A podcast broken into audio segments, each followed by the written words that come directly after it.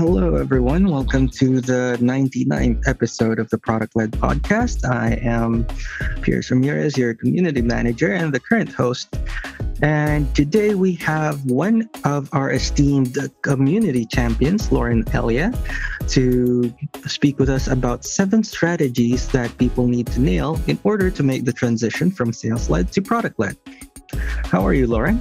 Hi, everyone. I'm doing really well. Just getting the week started here. oh, California. that's nice. Oh, wait. It's still a Tuesday. Oh, wait. It's just a Monday where you are at, right? No, it's Tuesday already, oh, but oh, we okay. had we had Monday off for MLK. So All right, just true. Getting the week started today. Okay. That's great. So transitioning from sales led to product led, I'm sure this entails having to realign priorities for different teams and departments that you're working with. How do you influence them to think things uh, differently take, and take a more product led approach? Yeah, that's an excellent question.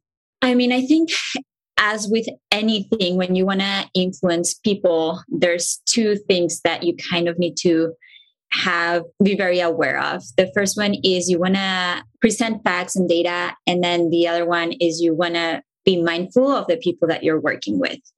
Mm-hmm. So I think the approach that I've taken that has worked for me is on the data side, always have a um, show up prepared to meetings with whatever learnings and findings you have and do a lot of experiments, right? It's better to try to position something as, hey, let's try this as an experiment mm-hmm. rather than, hey, let's change our whole strategy and do this whole new thing that will completely disrupt the way you're doing things. It's easier to just kind of sell the idea of let's do this one experiment, let's do an A B test and see how it works. Super important. I'll go deeper into it when we talk about experimentation, but to mm-hmm. have it set up in a way that you do have a test and a control group so that you can come back and you can present results and without people questioning your methodology. Yeah. But that is just one part of it the mm-hmm. other part of it is people right and so i think here is where it's really important to make sure you're connecting with your teammates mm-hmm. like really truly deeply connecting with them and understand what are their personal goals as well as organizational goals and how can plg or you help them achieve that and so having a clear understanding of that and making sure that other people understand that you are trying to help them and the organization mm-hmm. achieve that goal will also be very helpful in leading this transition. From the way I see it, it's like you have to break it to them softly, if I may. yeah, exactly. so why be product led? Why do even start the transition in the first place? Yeah. So I see that there's two trends happening right now in the world. The 1st mm-hmm. one is people are becoming a lot more tech savvy. Yeah. And that's everyone from your mom and pop store owner to big company users, whoever your target user is. So, with that, people are way more comfortable just playing around, tinkering with things, trying to figure out how or if things work for them. So, they're just like naturally more inclined and more willing to mm-hmm. spend time figuring things out for themselves. The second one is that the cost of acquisition has gone up over the years with social media getting more saturated, salaries going mm-hmm. up. And so what has happened is that the CAC to LTV ratio is going down and that makes companies less attractive. What the magic of product led growth is, is that you can propel your company's growth without necessarily investing more in headcount. And that reverses that trend of CAC to LTV going down. And therefore it just makes your company more successful and more attractive to investors or to the market in general. Because the main idea with the being product led is that you're thinking of it down on the ground level or at the user level instead of just as a business. Okay, I get it. So I'm almost an absolute layman when it comes to business terms. And so there's an absolute treasure trove to learn about just to define some terms, what's the difference between product marketing versus product management? Oh, yeah, that's an excellent question. I get this question all the time. Mm-hmm. Okay, so I once heard this analogy that I think really made it click for me. Mm-hmm. And it's this product management makes products and puts it on the shelf. And mm-hmm. then product marketing takes it off the shelf, meaning we ensure that the demand is there for the product.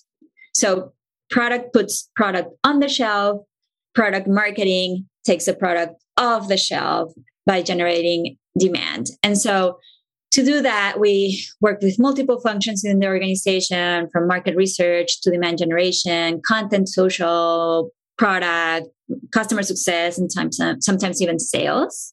Mm-hmm. Because what we are trying to do is ensure that every single customer touch point helps user understand how the product uniquely serves their user needs. I see. I see. Okay. So you're working with Honeybook and so for Honeybook, how was the transition? Did you have any strategies or a secret sauce, if you may, to make it happen?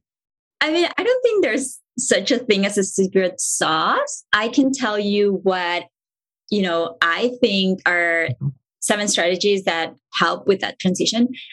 For Honeybook, the transition took about three years as I mm. mentioned earlier, it is very much a kind of like a slow process where you want to convince people slowly to make the change because, you know, organizational change takes time. But here are the seven things that I think can help with mm-hmm. making this transition. The first one is understanding your user.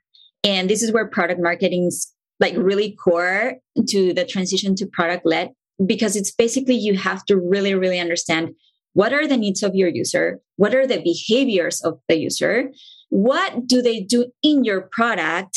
What are those first aha moments that lead to people being excited about your product and being wanting to continue to learn and use your product. And so a lot of that comes from a really deep user understanding.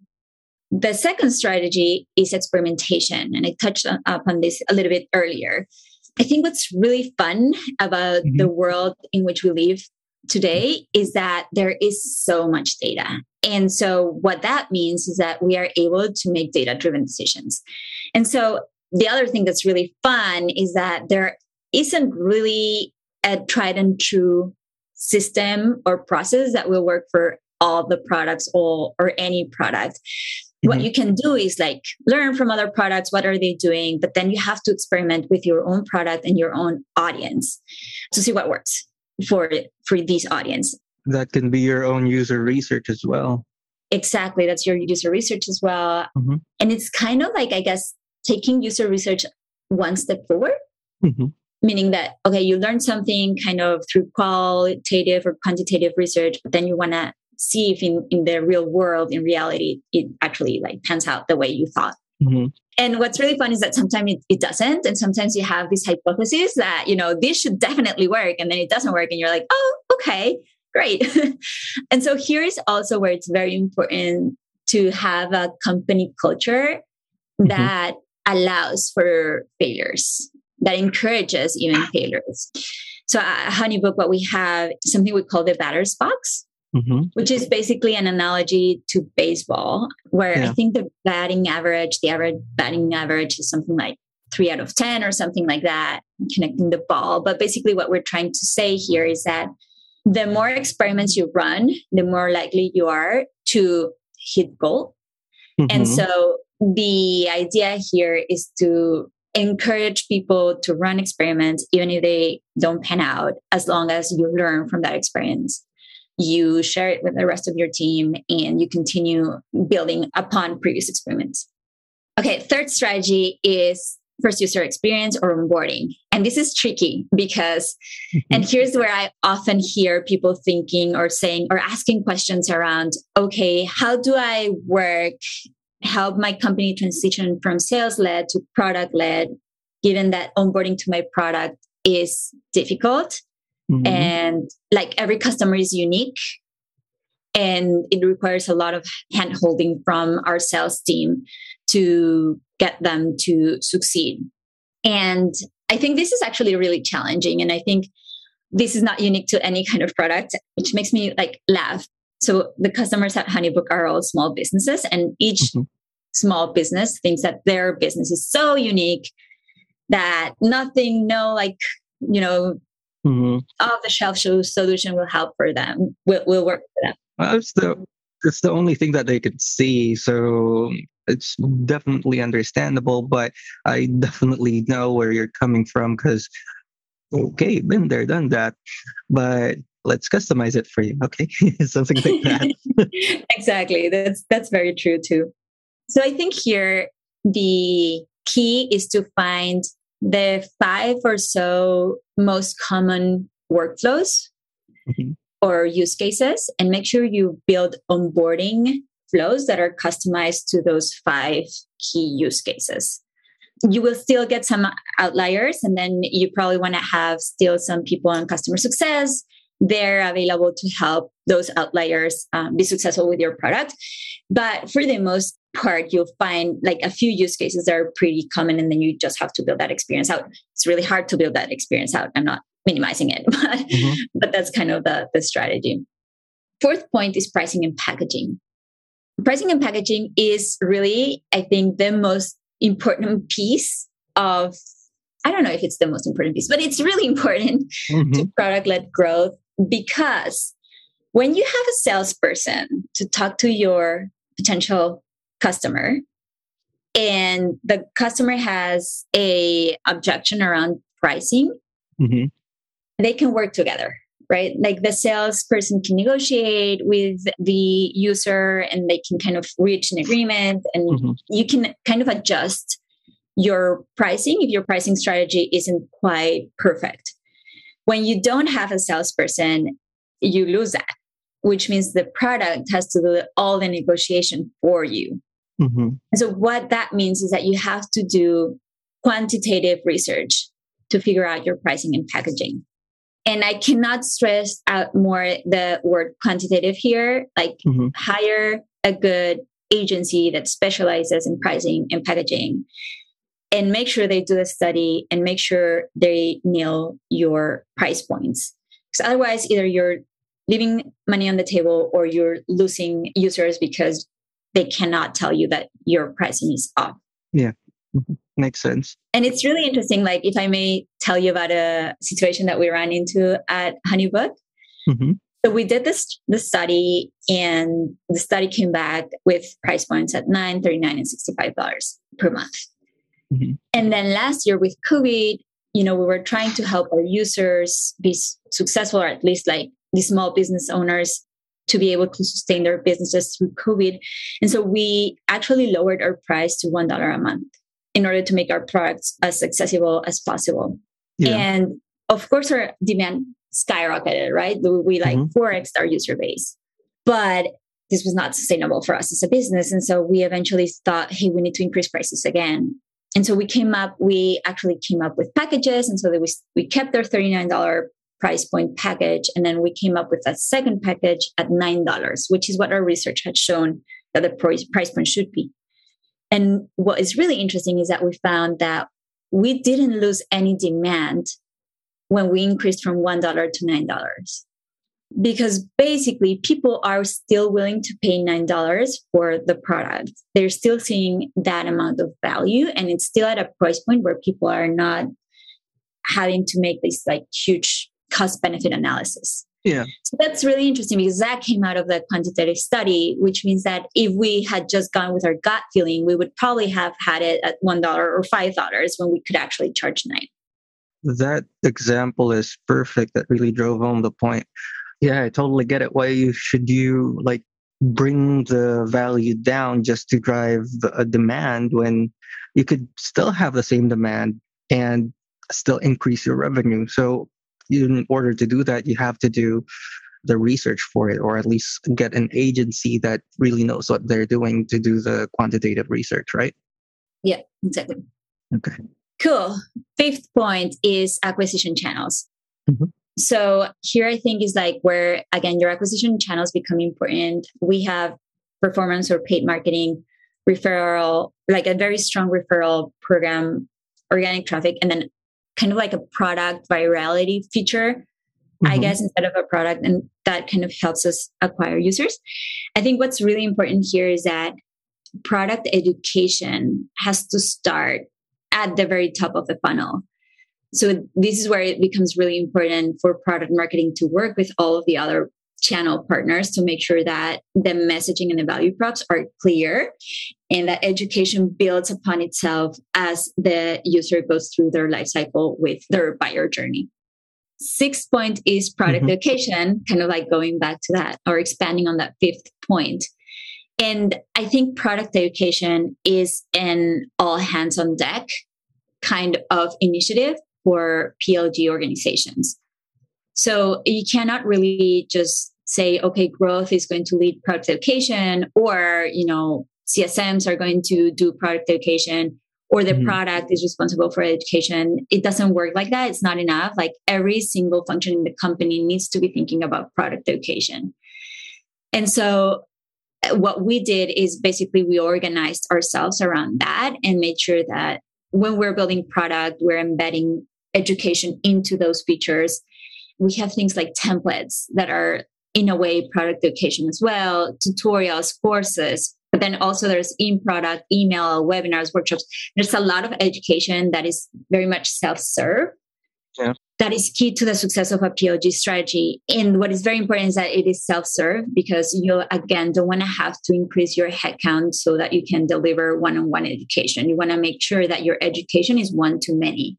And so that's where you want to leverage as many channels as you possibly can to deliver that product education. Be efficient. Yeah, exactly. And the last point. And the last point would be feedback loop. And here is where you want to make sure that as you know product marketing or any other function is working on collecting that feedback from every single customer touch point. That includes you know chats with support interaction with ads social media feedback any feedback that you're getting from uh, social media product usage all of that. Mm-hmm. and that all of that gets summarized and then shared back to the product so the product can get better and improve. And again this is key to plg right? Because it's product led growth. And if the mm-hmm. product doesn't match the needs of the user, then you won't have that growth part of PLG. And so for the product to meet the needs of the user, you want to make sure you're collecting that feedback and sharing it to with the product managers so that they can change and put that feedback in the roadmap. After collecting my thoughts, if you had like a TLDR too long, did not read, for uh, too long did not listen in our case, what would it be? I mean, yeah, the seven is already like very important points. Uh, user onboarding, user research.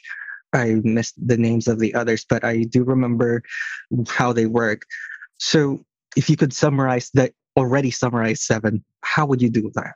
I would say, okay, like the quick kind of summary of the seven points is focus mm-hmm. on understanding your users and ensuring they have a great user experience spend mm-hmm. a lot of time experimenting, have strong pricing and packaging, work with your acquisition channels to ensure messaging and value props are consistent across every channel, and focus really strongly on product education. That would be my summary of the roadmap and how you get there.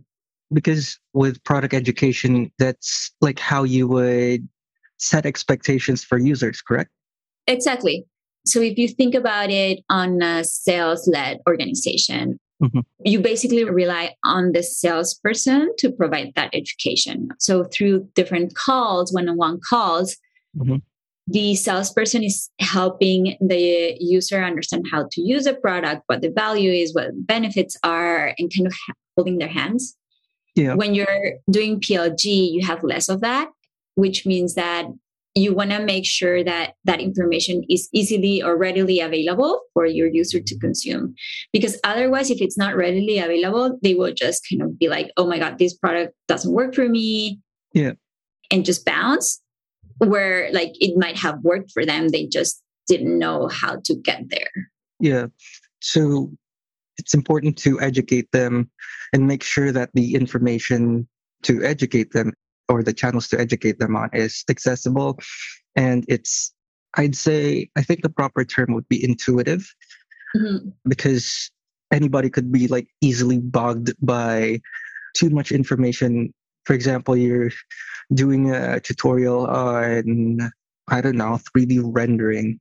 I don't even know how to use the software for that. Just know that there are like a lot of levers and buttons that you could press. So I'd automatically think that it's not for me. But if there's like a step one, this is how you start. Okay, click here, blah, blah, blah. Okay, now that makes the transition definitely easier and puts uh, the user experience on the forefront. But in order to uh, do that, you'll really need to do your user research first, correct? And I think you touch on another very important point, which is you don't want to make all the information available always to all your users. You want to mm-hmm. make sure you understand their journey. And so, yeah. going back to that user research piece that you mentioned, is like you really want to understand what information they need at that time. And so, I'll give you an example, right? In an ad, you, for our product, right? Our product is a CRM and invoicing um, tool for small business owners.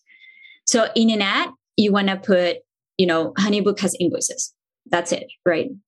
Then when they start their trial with honeybook you want to make sure that they understand that what are the you know core capabilities of an invoice that you can modify the date that you can attach a like a credit card payment request to it mm-hmm. that you can send it on an email and things like that. I see. And that's all the person needs to know. Once they become a, an active member then you want them to be able to understand that they can have recurring invoices that they can have request a deposit, that they can, you know, they have chargeback support, things like that. And when they are have been with Honeybook for a year, then you want them to know that they can attach a scheduling to their invoice and things like that. So like instead of having, you know, this is everything you can do with your invoice, and then the, the user is like, I can't handle this. Mm-hmm.